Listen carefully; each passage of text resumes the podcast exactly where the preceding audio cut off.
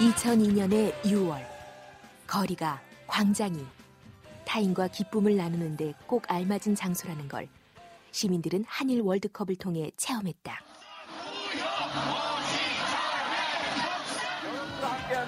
이 촛불과 목소리는 정말 강력할 것입니다. 타인과의 교감, 권력과의 소통이 절실할 때도 거리와 광장은 시민 모두의 마당이 되었다.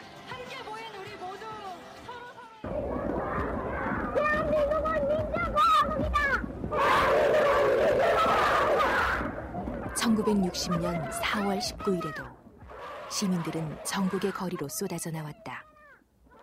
교감의 장소이면서 또한 비극의 무대였던 그때의 광장. 그래도 거리로 나와야만 했던 그때의 사람들.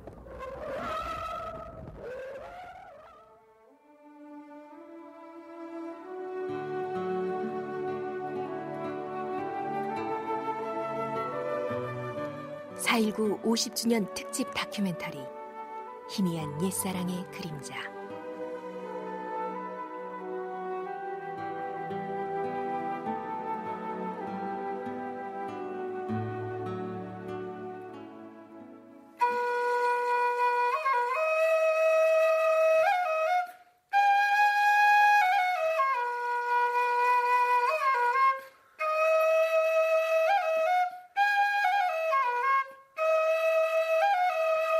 퉁소로 듣는 아리랑.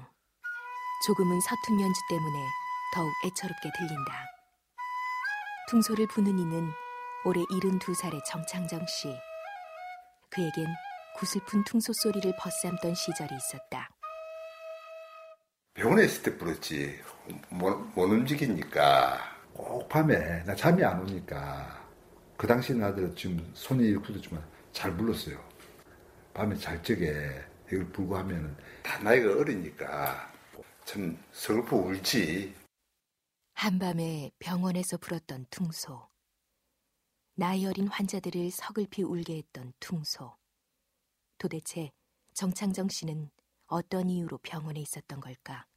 워낙 중상이 되다 보니까 다리에 다른 사람들은 그 총상을 입으면 그냥 총상이고 관통을 하면 괜찮은데 나 그 총은 말이지 담담타이란 게 있다 그러더라고. 담담탕 나중에 그 병원에서 들었어요. 어떤 타격을 받으면 파편이 분산된다 이러더라고.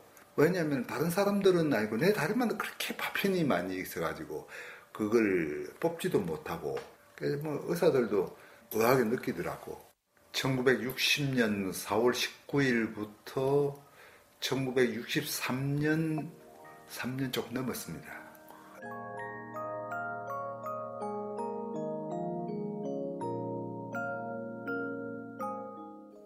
청주에서 나고 자란 김익재 씨는 청주 농고와 청주 농대를 졸업하고 농촌 지도직 공무원으로 사회생활을 시작했다.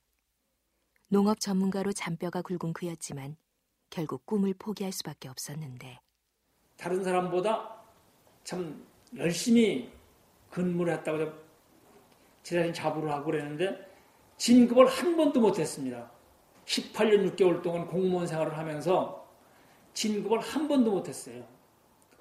제가 공무원을 그만둔 것도 예, 더 이상 그 어떤 그 개인적인 발전이 없겠다. 아이들을 키우고 교육시켜야 할 거 아닙니까? 그러니까 자식들 양육을 위해서 나가는 거죠.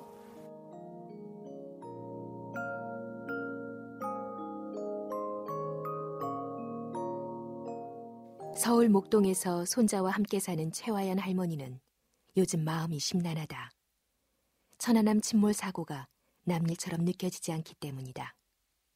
천안함 침몰 사고 닷새째인 오늘도 백령도 사고 해역에서는 생존자 구출을 위한 사투가 계속됐습니다. 아유 너무 머리가 아프다네 이거 자꾸 보니까 안 봐야 되는데 밤 12시까지 테레비 보고 그냥 그런다 백년도 사건 저기 나오니까 또 우리는 그 당시에 백년도로 전석 갔었어 진해 진해서 지금 이런 일도 터지고 있고 그냥 우리가 4월 달만 되면 너무 마음이 안 좋아 나는 그, 그래가지고 오늘 아까 청, 청심알 하나 먹고 성당 갔다 왔다 4월만 되면 마음이 안 좋다는 건 무슨 얘길까?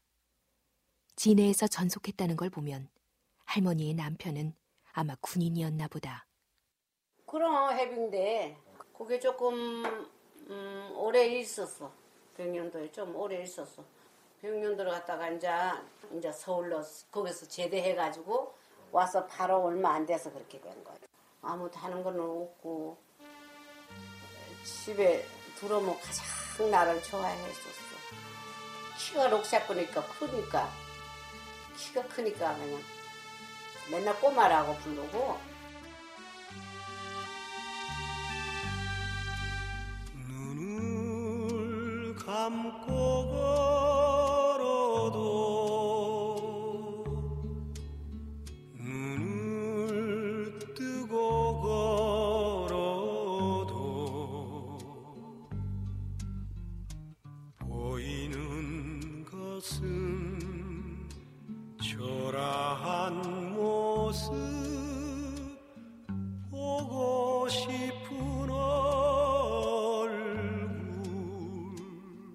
정창정, 김익재, 최화연. 세 사람은 다른 장소, 다른 곳에서 다른 일을 하며 살아왔다. 아픈 다리와 접어버린 꿈과 먼저 죽은 남편. 상처도 제각각이지만 세 사람에겐 공통점이 있다. 1960년 4월 19일. 오늘로 꼭 50년이 된 그날부터 세 사람의 아픔이 시작됐기 때문이다.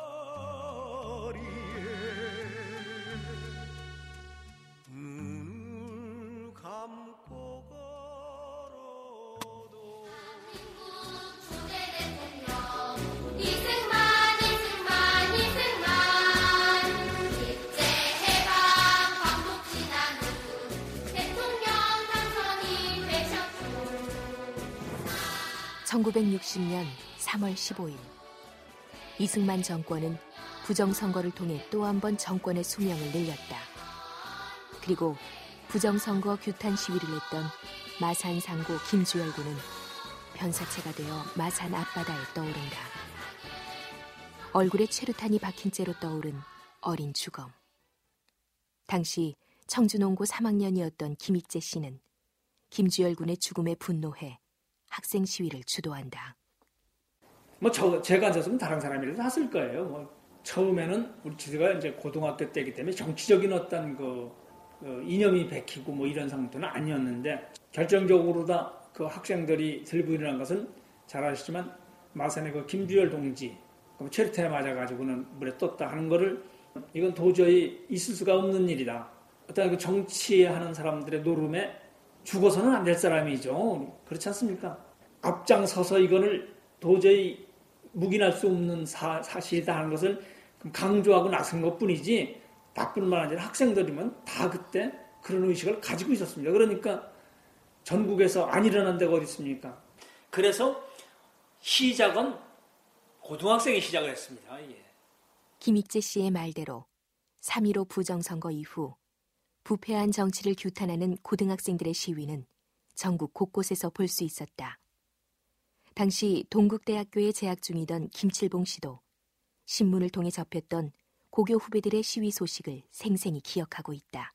3월 17일 날, 그 당시에 대학생들이 전부 침묵을 하고 있을 때입니다.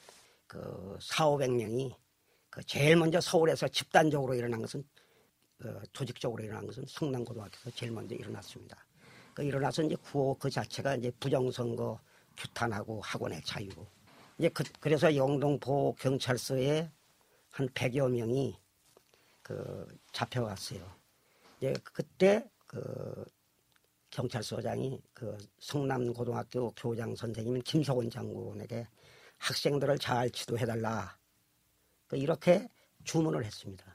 그 주문을 하니까 그 교장 선생님 말씀이 학생들이 잘하고 있는데 그 무엇을 지도하라는 말이냐. 그리고 정의는 나올 수 없는 거 아니냐. 신문에 난 모교 후배들과 선생님의 이야기는 감격스럽고 또한 놀라웠다. 그리고 며칠 뒤엔 또 한 번 놀라운 일이 일어났다. 그러고 나서 한 2, 3일 지나니까 학생들이 이제 찾아왔어요. 지가 영동포에서는 학우의 회장이고 또 행사를 자주 치르고 그러니까 당신이 김칠봉이요. 당신이요. 그 선배도 아니고 당신이 김칠봉이요. 그리고 당황할 수밖에 없잖아요 지금. 예? 누군데? 그러니까 나 성남학교 누구요? 당신 성남학교 안 나왔어? 당신이요. 지금 어린 학생들도 지금 정의를 위해서 말하자면 투쟁하고 데모를 하고 지금 경찰서에 잡혀가고 이 아우성을 치는데 당신네들 배웠다는 사람들이 학생 운동한다는 당신이 뭘 하고 있느냐. 이제 그 소리를 듣고 이제 좀 억- 부끄러워 가지고 솔직히 부끄러운 심정에서 그 이 친구 저 친구들하고 내가 이런 망실을 당했다. 그 너를 어떻게 생각하느냐. 4월 19일 전국 주요 도시의 거리는 김칠봉 씨처럼 고교생들의 분발에 자극받은 대학생들로 가득 찼다. 경기도 일산에 사는 김광순 씨도 당시 대학생들에게 자극을 주었던 어린 학생 중 하나였다. 수도 전기 공업고등학교 3학년이었던 그는 4.19를 선생님과 함께했던 혁명으로 기억한다. 그때 우리 영어 선생이었었어 영어 선생 그 박영기 선생님이라고 선생님이 저 정입하고 그러는데 야 우리도 나가자. 그래가지고 그냥 그러니까 선생님이 그냥 수업 이걸로 끝난다 그래서는 나갔어요. 그러니까 쭉 나가는데 이제 그렇다 보니까 여기저기서 이제 학생들이 나왔다. 그러니까 하여간 한 박승원 선생님 조동준 선생님 한열분 이상 참석을 하셨어요. 그러면서 우리 데모한테 같이 옆으로 이렇게 같이 했어요. 글쎄 그래가지고 사상자가 안 난 건 뭐냐면 선생님들이 인설에서 애매, 저 사상자가 안 났다고 볼 수도 있어요 선생님. 혹시 이제 데모를 하다가 제자들이 다칠게 돼. 그 염려가 스러워서 아마 더 이렇게 따라 나선 것 같아요. 퉁소 연주를 들려주었던 정창정 씨는 당시 중앙대학교의 영문학도였다. 그는 4월 19일자 조간신문을 보고 분노했다. 하루 앞선 18일에 부정선거 규탄 시위를 하던 고려대 학생들이 정치 깡패들에게 습격당한 것이다. 한 번도 정치적인 모임에 참가한 적이 없었지만 생전 처음으로 시위를 해야겠다고 마음먹는다. 그래 안해도 마산 3.15 3.15 사건이 터질 때게 이미 그렇게 폭발 직전이거든 마산 18날 보니까 고대생들이 그렇게 됐다. 다음날 19일날 신문에 본 거 아는 거 아닙니까? 그때 내가 마음이 정해진 것 같더라 아 이건 아니구나. 어머니 내가 아무래도 오늘 못 들 것 같다고. 세상 돌아가는 꼴이 아무래도 이 꼴이 아니다. 어머니 못 돌아갈 것 같으니까 그래 하시라고 하니까. 설마 네가 데모하러 간 줄은 몰랐지. 왜냐면 그 당시에 데모라는 건 없었으니까. 어머니가 이상하다 그러면 그럼냐. 그럼 미숫가루라도 하나 담고 나가라. 꿀하고. 알았습니다. 미숫가루 꿀 먹고 끝 나갔죠. 학생들, 특히 고등학생들이 시위를 주도하는 것은 세계적으로도 보기 드문 현상이다. 무엇이 어린 학생들을 거리로 나가게 만들었을까? 성공회 대학교 사회과학부 정혜구 교수의 말이다. 그 해방연구나 한국 전쟁을 거치면서 사회가 굉장히 파편화됐어요. 국가 정부의 이제 독재에 대해서 저항할 수 있는 어떤 사회적인 세력이랄까 그런 것이 거의 뭐 분쇄당하고 파편화되고 뭐 그런 상황이었습니다. 어, 이승만 독재에 대해서 저항할 수 있는 어떤 사회적 세력이 없는 상황 속에서 그래도 유일하게 예, 집단적으로 모여 있었던 집단이 예, 고등학생이나 대학생이었던 것 같아요. 왜냐하면 그 학생들은 일단 그 학교에 가지 않습니까? 어, 학교에 가기 때문에 이렇게 집단적으로 모여 있- 있을 수 있고. 근데 그렇다고 해가지고 이 집단들이 미리 조직화되어 있거나 그런 건 아니, 아니었어요. 들이 사회에 대해서 뭔가를, 어, 사회 정의를 위해서 뭔가를 해야 된다는 예, 도덕적 감정 같은 게 강했던 것 같아요. 뭔가를 해야 된다는 예, 그런 열정 같은 게 있었던 것 같습니다. 그런 사건들이 예, 부정선거라는 그런 부정의한 그런 사태를 맞으면서 나가게 됐고 한번 나가다 보니까 그게 전염되는 것처럼 확산됐던 게 아닌가 이런 생각.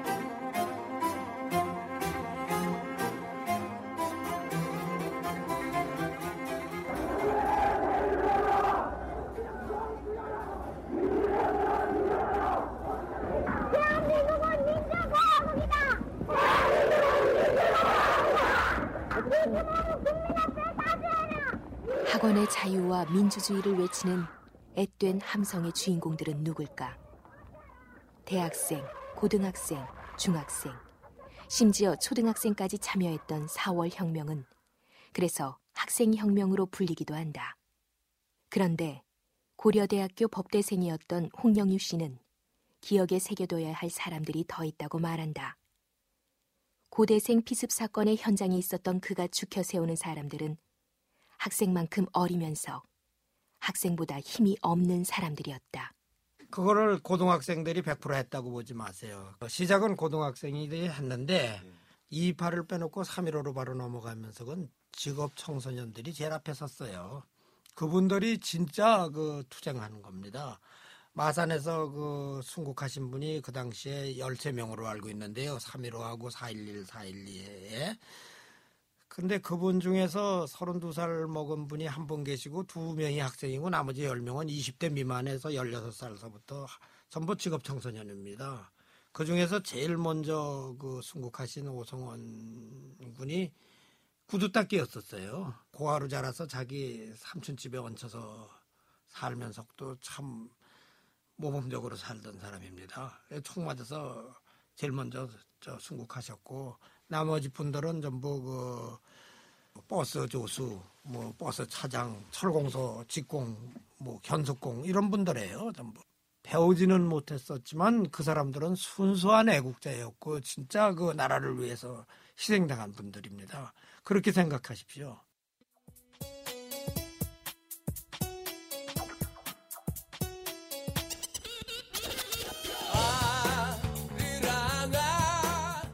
(21세기에) 접어든 후 시민들은 신명나는 광장 체험을 하게 된다. 2002년 한일 월드컵 신명나는 응원가 때문에 더 즐거웠던 길거리 응원.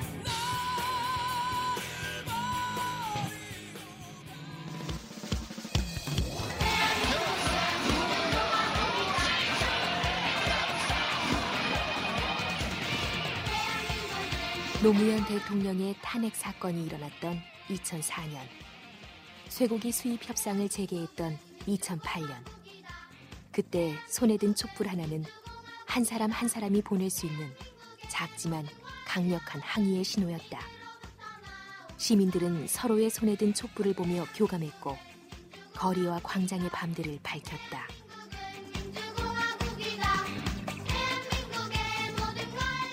하지만 권력의 태도에 따라 광장은 폭력의 공간, 충돌의 공간으로 변하기도 한다. 서울대학교 국제대학원 박태균 교수는 그래서 광화문 광장이 영광의 공간이면서 한편으론 비극의 공간일 수밖에 없다고 말한다. 거기가 이제 충돌을 하는 데죠. 거기 마지노선이죠. 국민들과 소통이 잘 될 때는 거기가 소통의 장이지만 소통이 안 될 때는 거기는 막아야 되는 곳이죠. 어떻게 해서든지. 그러니까 굉장히 좀 상징적인 공간이라는 생각이 들어요. 저희가 촛불 시위 때도 거기에 거의 산성 같은 이 컨테이너 뭐가 있었고요. 항상 권력으로 봤을 때는 그 이상은 넘어오지 마라. 거기까지죠. 그러니까 4.19 때는 거기도 지나서 넘어가서 훨씬 훨씬 넘어갔죠. 사실은 이미 뭐 거의 청와대 그 당시 경무대라 그랬는데요. 그 근처까지 갔기 때문에 엄청난 위협을 느꼈다는 생각이 들어요.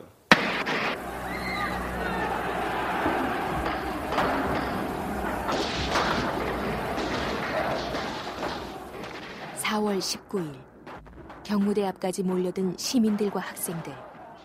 국민의 엄청난 분노를 마주했던 이승만 정권은 결국 최악의 선택을 내렸다.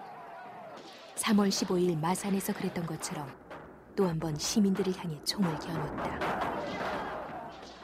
총소리가 팍 나더라고. 설마 발포한다고는 생각지도 못했지. 총소리가 몇 분 나는데 그럼 사람들이 총소리 나니까 피할 수밖에 없잖아. 누가 총 앞에서 누가 용감한 사람 누가 있어? 다 놀래지요. 놀래 도망가려고 그러죠. 피하는데 그때 내가 맞은 줄도 몰랐다고. 좀 많이 좀 모르고 걸어갔어요. 한 5m, 10m 정도는 걸어가더라고. 그내 총 맞으면 몰랐다고. 걸어가면서 팍! 뭐 요, 새 말하면 이제 광우병 그소 쓰러지듯이 팍 쓰러지더라고. 그때 총 맞았구나 한거 그때 내가 느꼈죠. 그러던 단계 경찰관이 이마에다 총 가서 떼더라고. 너 빨갱이 아니냐 그러더라고. 누가 지시를 받았느냐. 그때 또 정신을 잊어버린 거죠. 경무대 앞에서 다리에 총을 맞은 정창정 씨. 목숨은 겨우 건졌지만 그로부터 3년간을 결국 병원에서 보내게 된다. 의사는 총알 파편을 모두 제거할 수 없다며 절단을 권고했지만 아픈 다리를 절며 오늘까지 살아냈다. 선생님들이 동행했던 수도 전기 공고. 피해자가 거의 없었지만 그걸 다행이라고 하기엔 미안한 죽음이 꼭 하나 있었다. 소란을 틈탄 정치 깡패들이 3학년 학생 최기태 군을 납치해 폭행한 것이다. 하구였던 김광순 씨가 최기태 군을 발견해 병원으로 옮겼지만 친구의 죽음을 막을 순 없었다. 이제 칠순을 넘긴 4.19의 추억이 50년 전에 죽은 옛 친구를 생각한다. 아이 보고 싶은 거는 뭐 말할 것도 없지만 내가 그저 기태 어머니를 보면 아주 내가 저참 마음이 안타깝고 기태 어머니도 보면 또 나를 또 좀 아들같이 생각하고 그래요, 새 지금. 음. 근데 그 양반이 지금 몸이 좀 불편해서 제일 한 가지 걱정이고 신문에도 몇 번 났어요. 그 할머니가 아주 상당히 그 아들에 대해서는 열정이 보통이 아니었었어요. 그리고 그게 아들이 참 어렵게 저 유복자라 그러더라고 내가 듣기는 유복자라 그러더라고. 아들 없이 50년을 살아낸 노모의 심정은 어떨까? 최기태 씨의 어머니 이춘단 여사는 수원의 보훈 요양원에서 지내고 있다. 아들 얘기를 꺼내볼 찰나 요양원의 점심이 시작된다.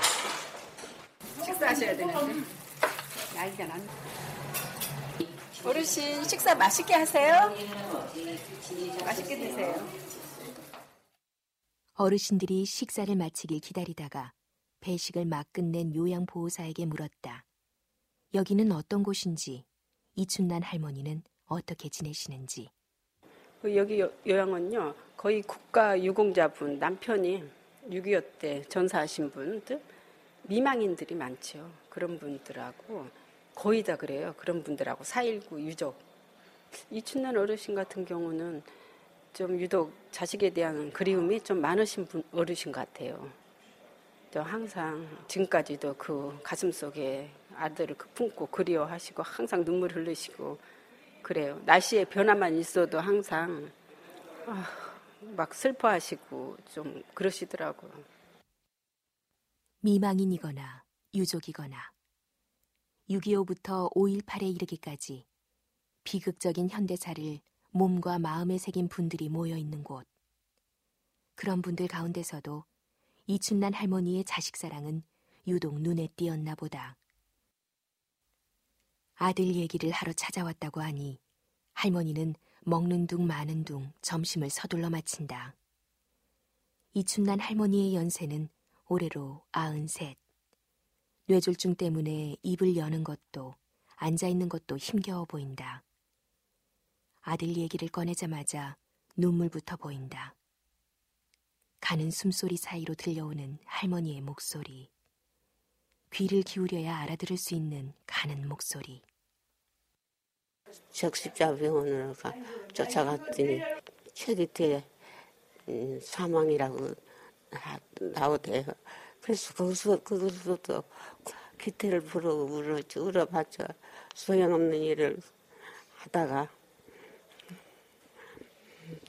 그렇게 보내버렸어요. 그런 억울한 일을 당하고 또 이러고 살고 있으니 내가 뭐지 인연이지. 죽고 싶은 생각이 꿀뚝 같지만은 딸 하나 있는 거 두고 그냥 갈 수도 없고 응. 그러니까 늘 눈물 속에서 살아갑니다. 눈을 감고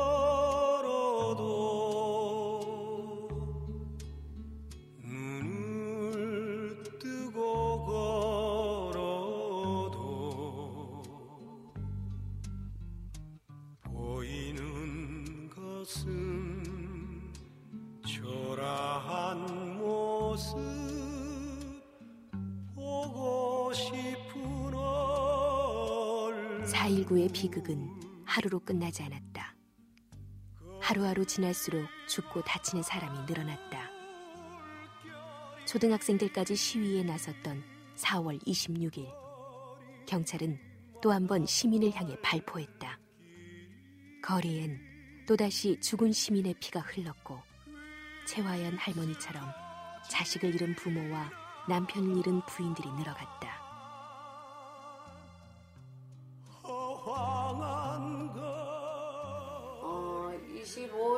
나가가지고 안 들어왔어. 안 들어왔는데 26일 날, 어, 저게 신문에 나와버렸어. 그게. 그런데 같은 군인 대원 그때 데리고 있던 사람이 시골서 신문 보고 먼저 쫓아왔어. 나는 아무것도 모르고 있었는데 수도 부속병원에 이대 부속병원을 거기에 시체가 있다는 거예요. 시체가 거기에 혼이불을 이렇게 씌워놨더라고. 그래서 그냥 이렇게 들춰보니까 우리 남편이야. 그래서 얼굴 색깔이가 노란 개나리 색깔 같아. 피가 다 빠져가지고. 그 간통으로 많이 맞았어. 딱발총으로. 186명 사망, 6,026명 부상. 하지만 죽거나 다치지 않은 사람들도 상처를 받았다. 6.25부터 시작된 김익재 씨와 독재 정권과의 악연은 4.19로 인해 정점을 찍게 된다. 청주에 살던 김익재 씨의 일가는 6.25 때 피난 시기를 놓쳤고 교사였던 친형은 북한군 점령하에서 부역을 해야 했다. 이승만 정권은 거기에 신원특위자란 굴레를 씌웠고 가족들 역시 연좌제란 악법으로 올감했다. 당시 초등학교 2학년이었던 김익재 씨도 역시 그 후로 오랫동안 신원특위자라는 보이지 않는 흉터를 지닌 채 살아야 했다. 버리고 국민들 버리고 도망간 위정자들이 말입니다. 피난 못 간 구명책으로다 그 군 학교 선생 국내 선생한 사람 신원특위자를 모은다는 것 자체가 말이죠. 와서 사과를 해야 할 판인데 국가에서 이건 나는 그 동생인데 말이죠. 뭘로 나를 이렇게 얼거맬 방책을 강구하다 보니까 아 저놈의 신원특위자구나. 그러니까 올개미를 씌우면 그거는 뭐 안 쓸 수가 없는 거니까 말이죠. 나는 이 4.19 주동한 것 때문에 요시찰 인물이다. 혁명 공로자라는 훈장 대신 요시찰 인물이라는 주홍 글씨를 새겨 넣은 박정희 군사정권. 김익재 씨는 장관상을 세 번이나 탈 정도로 능력을 인정받은 공무원이었지만 요시찰 인물이란 이유로 18년 동안 한 번도 진급을 하지 못했다. 결국 그는 농업 전문 공무원의 꿈을 접고 직장을 나와야 했다. 그런데 김익재 씨의 얘기를 가만히 듣던 부인이 끝내 담아뒀던 속 이야기를 하고야 만다. 저는 이거를 자랑스럽게 저는 안 해요. 왜냐 하면은 하도 무서운 세상이라 언제 또 어떻게 이렇게 돌변해서 이렇게 또 본의 아닌 피해가 올까봐 저는 이걸 자랑스럽게 생각을 안 해요. 남편이 이렇게 있지만서도요. 이거를 처음서부터 이런 일이라는 걸 알았으면 저 결혼 안 했어요. 이게 영원히 정말 죽는 날까지 이게 이렇게 보장이 된다면은 자랑스럽겠지만은 세상이라는 게 그게 아니잖아요. 나는 난 너무 난 그런 것도 싫어. 그러니까 그냥 평탄하게 살자. 이게 주장하는 거예요, 저는. 고통받는 남편을 지켜보는 게 오죽 괴로웠을까. 수상한 시절을 살아내는 게 오죽 힘들었을까. 현대사의 비극 때문에 생긴 상처가 결국은 아내와 자식, 그리고 부모의 흉터로 남았다. 한때 4.19 유족회 부회장을 역임한 김정순 씨는 옛 이야기를 들추는 것만으로 신경질적이 될 수밖에 없는 이유를 설명한다. 당하고 살았기 때문에 피하는 거야. 대접도 못 받고 괜히 뭐 혹시라도 너무너무 힘들었지. 그래서 싫어하는 거죠. 또 부상을 당한 당한 그 젊은이들이 왜냐면 부상을 당했기 때문에 아무리 좋은 뜻으로 나라를 위해서 몸이 희생됐지만 그걸 인정해 주는 사람이 어디 많습니까? 불구자로 인정이 되잖아요. 그분들이 어디 떳떳하게 취직도 제대로 못 하잖아요. 그러니까 가정이 불행한 거죠. 불구가 된 그분들하고 사는 그 여자들은 이중의 고통과 아픔을 견디고 살아야 해요. 생활도 책임져야 되고 정신적으로나 몸으로 멍들은 그분들을 감싸고 살아야 했었고 그러니까 몇 배 더 힘든 생활을 살았죠. 4.19 혁명 이후 꼭 50년. 몇 배 더 힘든 생활을 했던 때문일까. 혁명 당시 남편을 잃고 청산과부가 된 미망인들 가운데 지금까지 살아계신 분은 몇 되지 않는다. 서울 목동에 사시는 최하연 할머니가 몇 안 남은 미망인 가운데 한 분이다. 할머니는 남편 없이 살면서 아들과 딸을 길러냈다. 아이고 힘드는 거 말로 뭐 그걸 어디 가다가 말을 할 수가 있어. 애들 둘 그거 젖 먹는 거 그거 얻고 걸리고 맨날 그렇게 살은 거지. 나뿐지 아니라 그 당시에 우리 미망이들이 다 고생했어. 애들 키우느라고 사느라고 어렵게 누가 그렇게 돈이 많아서 잘 사는 사람도 없었고 다 어려웠었어. 어려가지고 나라에서 도와주는 거 그 당시에는 뭐 연금도 돈은 찌꺼리 마치 주는데 뭐 돈이 어디 있어. 그렇지. 그리고 뭐 그냥 저냥 살한 게 애들 데리고 살고 키우고 그냥 그냥 잘 살아 나왔어 그래도.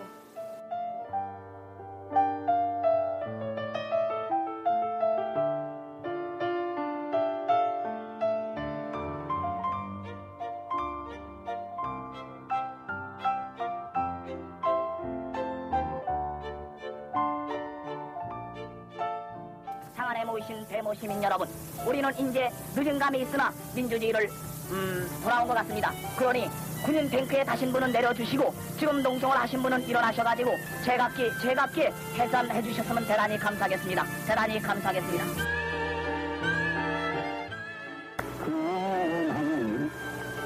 대통령 지금 사임할 것이며 둘째는 이날 오후 국회에서는 긴급 본회의를 열고 이 대통령의 즉시 하야와 3.15 정부 통령 선거의 무효 그리고 과도 내각 아래 완전한 내각 책임제 개헌을 단행한 다음 시연 국회의원들은 즉시 총사퇴할 것 등 시국 수습 4개 방안을 결의했습니다. 이승만 박사는 국회의 결의를 따라 즉시로 대통령직을 사임할 것을 선언하고 이 나라 국민의 한 사람으로서 국가와 민족을 위해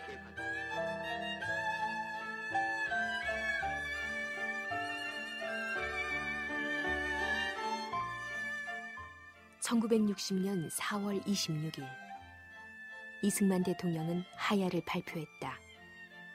같은 해 5월 26일 하와이로 망명한 이승만 대통령은 생전엔 다시 대한민국으로 돌아오지 못했다. 민위 방본 서울대학교 국제대학원 박태균 교수는 이승만 정권의 몰락 이유를 민위 방본이란 사자성어로 압축한다. 아이러니한 건 그 사자성어를 이승만 내외가 기거하던 이 화장에서 발견했다는 사실이다. 인상적인 게 거기 걸려있는 이렇게 현판이더라고요. 그래서 이제 본인이 쓴 거죠. 이승만 대통령이 쓰신 건데 민위방본이라 그래서 민위국가의 근본이다 라고 돼 있는 얘기인데 정말 뭐 그냥 아이러니한 거죠. 사실은 이승만 대통령이 본인이 결국은 대통령직에서 물러나고 망명을 가게 된 게 민위 국가의 근본이라고 하는 자기가 선언 구조를 안 지켰기 때문에 그런 거거든요. 그런 얘기들을 많이 하죠. 어떤 문제가 있을 때, 아, 그건 이승만 대통령 책임이 아니다. 이건 박정희 대통령 책임이 아니다. 그 주위에 있는 스태프들이 결국은 뜻을 잘못 전했고, 그랬다라고 얘기하지만, 그러면 이승만 대통령이 주위의 스텝을 잘못 쓴 거죠. 그 책임을 져야 되는 거죠.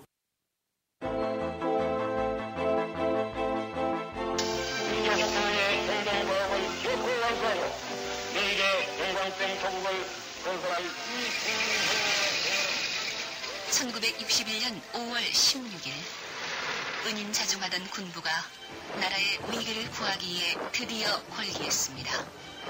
불안과 초조와 기아선상을 헤매이며 안정을 갈구하는 온 국민의 여망을 그대로 무심하게 지켜보고만 있을 수 없는 시대적 소명이었습니다.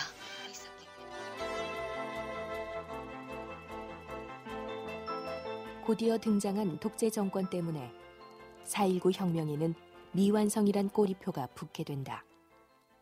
애초에 4.19 혁명을 계승하겠다던 박정희 정권은 4.19 혁명을 의거로 격화시켰다. 피값을 치른 혁명 후에 또 다른 독재자를 맡게 됐으니 혁명 세대들의 울분은 남다를 수밖에 없다.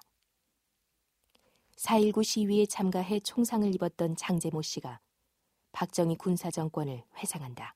문제는 이승만이 했던 전체를 또 밟았다는 얘기야.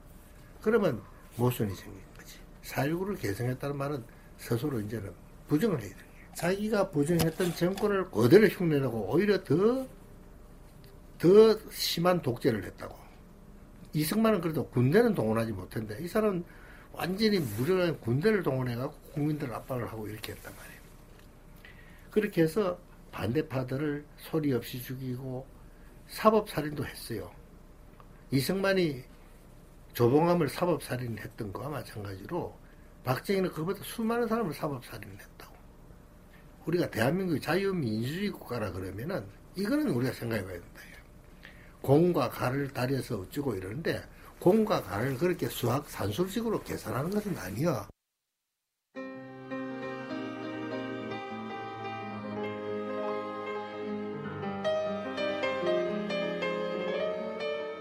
혁명은 안 되고 나는 방만 바꾸어 버렸다. 그 방의 벽에는 싸우라, 싸우라는 말이 헛소리처럼 아직도 어둠을 지키고 있을 것이다. 나는 모든 노래를 그 방에 함께 남기고 왔을 게다. 그렇듯 이제 나의 가슴은 이유 없이 메말랐다.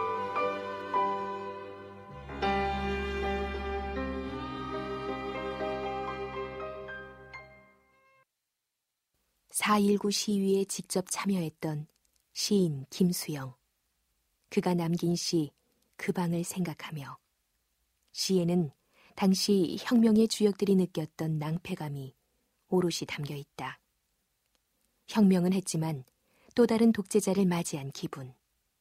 혁명은 못하고 방만 바꾼 기분. 그때는 방을 내줄 수밖에 없었다고 한다면 조금은 위로가 될까. 성공회대 사회과학부 정혜구 교수는 군사 쿠데타를 막을 수 없는 구조적인 이유가 있었다고 말한다. 근데 그 당시 한국은 굉장히 가난한 나라고, 그 다음에 경제력이 약한 나라예요. 그러나 이제 그 당시 이제 군대가 한 60만 명 있습니다. 어, 한국이 가지고 있는 경제력이나 어떤 사회 능력에 비해서 엄청나게 큰 군대가 있었던 거예요. 그 당시 이제 5.16 쿠데타 일으키는 과정에서 어, 쿠데타 세력이 사회 혼란을 이제 예를 들었던 겁니다. 근데 그 얘기는 거꾸로 얘기하면 사회가 군대 쿠데타를 막을 수 있을 만큼 그렇게 강하지 못했다고 볼 수가 있습니다. 너무 이 군대가 강한 예, 그런 구조. 그렇기 때문에 어, 그 군대에 비해서 어, 그 사회가 약했던 거죠. 어, 그런 의미에서 아직은 좀 기다려야 이 민주주의가 성숙하기 위해서는 사회가 이제 강해져야 돼요. 강해져야 되는데 예, 그런 측면에서 4.19 당시는 4.19 혁명을 이어가기에는 군대에 비해서는 이 사회가 굉장히 약했던 그런 상황이라고 볼 수가 있을 것 같습니다. 이승만 독재 당시 야당이었던 민주당의 역할에도 의문이 갈 수밖에 없다. 오랜 독재로 야당의 투쟁력마저 말라버린 것일까? 서울대학교 박태균 교수에게 물었다.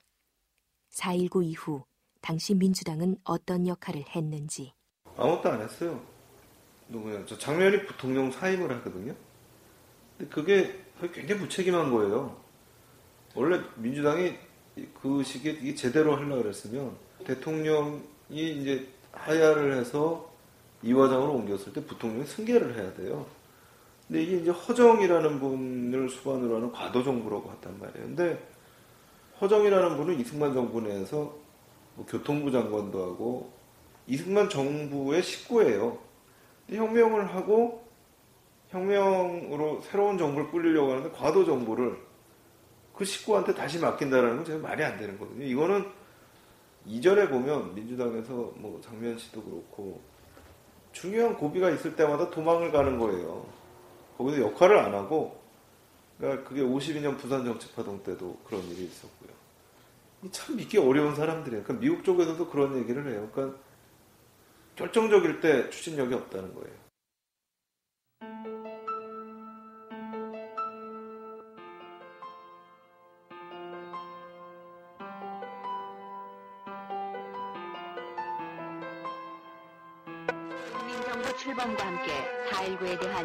역사적인 재평가 작업이 활발하게 진행되는 가운데 4.19 33도를 맞았습니다. 돌이켜보면 대한뉴스가 4.19 행사를 보도한 것은 1968년 이후 실로 25년 만에 처음입니다. 4.19 그날의 현장을 생생하게 기록 보존해온 대한뉴스는 5.16 이후 32년 만에 처음으로 이 화면을 직접 오랜 군사 독재 기간 동안 4.19 혁명을 외면하던 대한뉴스가 오랜만에 혁명의 모습을 보여준다.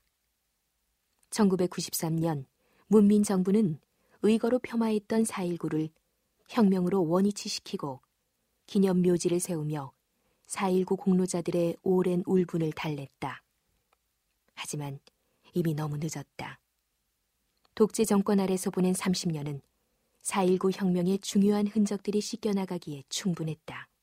4월 혁명이 구테타 정부에 의해서 완전히 부셔지긴 했어도 이렇게까지 부셔진 걸 몰랐어요. 저 자신도. 4월 19일서부터 4월 26일 날까지 서울 시내의 부상자가 약 6,200명 내지 6,800명으로 추산이 됩니다.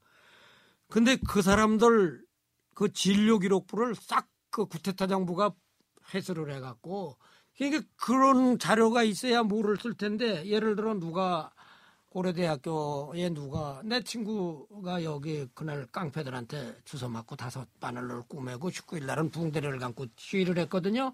그게 진료 기록부도 없어요. 그리고 동국대학교 누가 경무대 앞에서 두들겨 맞고 진료를 받았는데 지금 어, 후유증이 이제 나타난 거예요. 그래가지고 병원에 가니까 그 젊어서 매 맞은 사실이 있는가 묻더래요. 그래 그렇다 그랬더니 그 기록을 갖고 와라 그러는데 기록이 없다 이게 나더러 거꾸로 찾아달라고 그러더라고 그분이. 전국을 돌아다니며 4.19 혁명의 발자취를 캐낸 홍영유 씨. 낙담과 좌절 끝에 10권에 이르는 4월 혁명사를 최근 펴냈다. 사제를 털어 직접 출판사를 차린 후에야 발간된 10권의 4월 혁명사. 4.19를 얘기하는 역사책들이 없는 것도 아닌데 이처럼 노력과 시간과 돈을 들인 이유는 무엇일까? 예, 역사책이 있어. 예, 있는데 이것저것 읽어봤죠. 예를 들어 6일의 살구 혁명사 같은 건 그거는 완전히 거꾸로 써놨어요. 예를 들어 3월 12일 날 청주에서 어, 4.19 하자고 집회를 가졌다. 이래 갖고 있어가지고서 그 문헌을 찾기 위해서 뒤집어 보다가 몇 개월을 찾아보니까 4월 12일 날 자유당 지지 집회를 했더라고요.